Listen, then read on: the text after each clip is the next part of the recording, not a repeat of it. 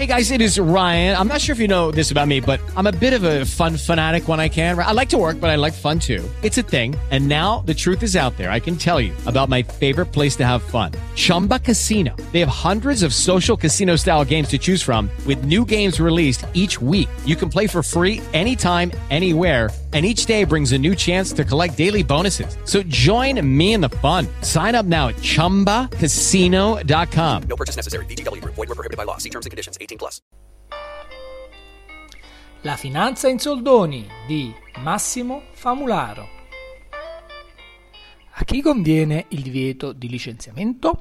In un articolo recente Tito Boeri si è espresso in modo critico sulla volontà del governo di estendere indiscriminatamente il divieto di licenziamento a tutto il 2020 e di accordare una decontribuzione a tutte le imprese che smettono di usare la cassa integrazione. Trattandosi di un argomento piuttosto delicato, non sono mancati gli attacchi di carattere politico e i fraintendimenti basati sulla scarsa conoscenza dell'economia del lavoro. Quello che l'economista critica non sono i provvedimenti, ma la mancanza di condizioni. Sarebbe più logico limitare il divieto alle sole imprese che approfittano gratuitamente della cassa integrazione, come avviene in altri paesi europei, e vincolare il beneficio contributivo alle aziende che assumono, onde evitare di fare un regalo inaspettato a chi avrebbe comunque smesso di usare la cassa. Proviamo a guardare la questione brevemente, senza paraocchi ideologici. La politica di sostegno all'occupazione si può fare tutelando i lavoratori oppure i posti di lavoro. Nel primo caso lo Stato non pone vincoli alla possibilità delle imprese di licenziare, ma interviene per sostenere economicamente i lavoratori temporaneamente disoccupati, politica passiva, ed eventualmente per aiutarli a trovare un nuovo lavoro, politica attiva.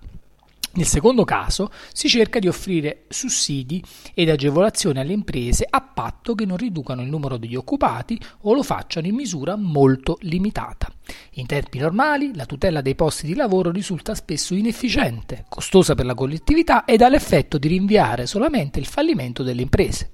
A fronte di eventi eccezionali, come la pandemia da Covid-19, occorrono provvedimenti straordinari, al punto che l'ex presidente della BCE, Mario Draghi ha invocato una sorta di whatever it takes fiscale, offrendo alle imprese un sostegno illimitato durante la fase più dura della crisi. Poi però il peggio passa, per ora è soltanto dal punto di vista economico e bisogna tornare alla realtà. Secondo Boeri, estendere il divieto di licenziamento oltre la fase di emergenza presenta anche profili di incostituzionalità. Dal punto di vista dell'analisi economica ci si può attendere che il divieto induca le imprese, stante uno scenario futuro ancora fortemente incerto, a non fare nuove assunzioni e a non rinnovare i contratti a tempo determinato. Inoltre, offrire sgravi contributivi a tutti in un quadro deteriorato come quello attuale comporta un ingiustificato aggravio per le finanze pubbliche già messe a dura prova dal calo delle entrate. Per riassumere, il divieto di licenziamento è una misura che interferisce con l'ordinato funzionamento dell'economia e finisce spesso per penalizzare gli stessi lavoratori che si intenderebbe proteggere perché si ritarda il momento in cui dovranno ricollocarsi senza offrire gli strumenti per prepararsi al cambiamento.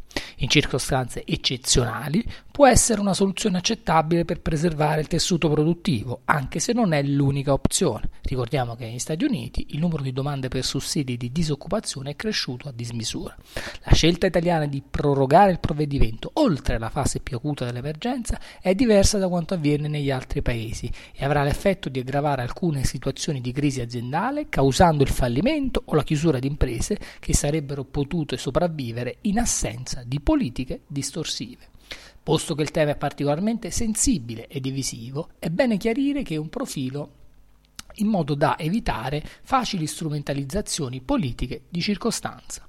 In un momento eccezionale di crisi come quello attuale è importante che il ruolo dello Stato a sostegno dei cittadini più deboli sia svolto in modo efficace anche attraverso provvedimenti straordinari. È tuttavia necessario resistere alla tentazione fatale di creare meccanismi durevoli di dipendenza dall'assistenza pubblica e dal prolungare misure di intervento dello Stato nell'economia che potrebbero rallentare o addirittura ostacolare il ritorno alla normalità e a un ordinato funzionamento del sistema economico. Avete ascoltato La finanza in soldoni. Nella descrizione del podcast trovate il testo completo e potete seguire i miei aggiornamenti anche dal canale YouTube cercando Massimo Famularo. Se vi va di offrirmi un caffè, potete farlo dal sito Kofi o dal mio account Patreon che trovate sempre nella descrizione. I fondi saranno utilizzati per pagare abbonamenti a stampa italiana e straniera necessari per l'attività di debunking, traduzione e commento.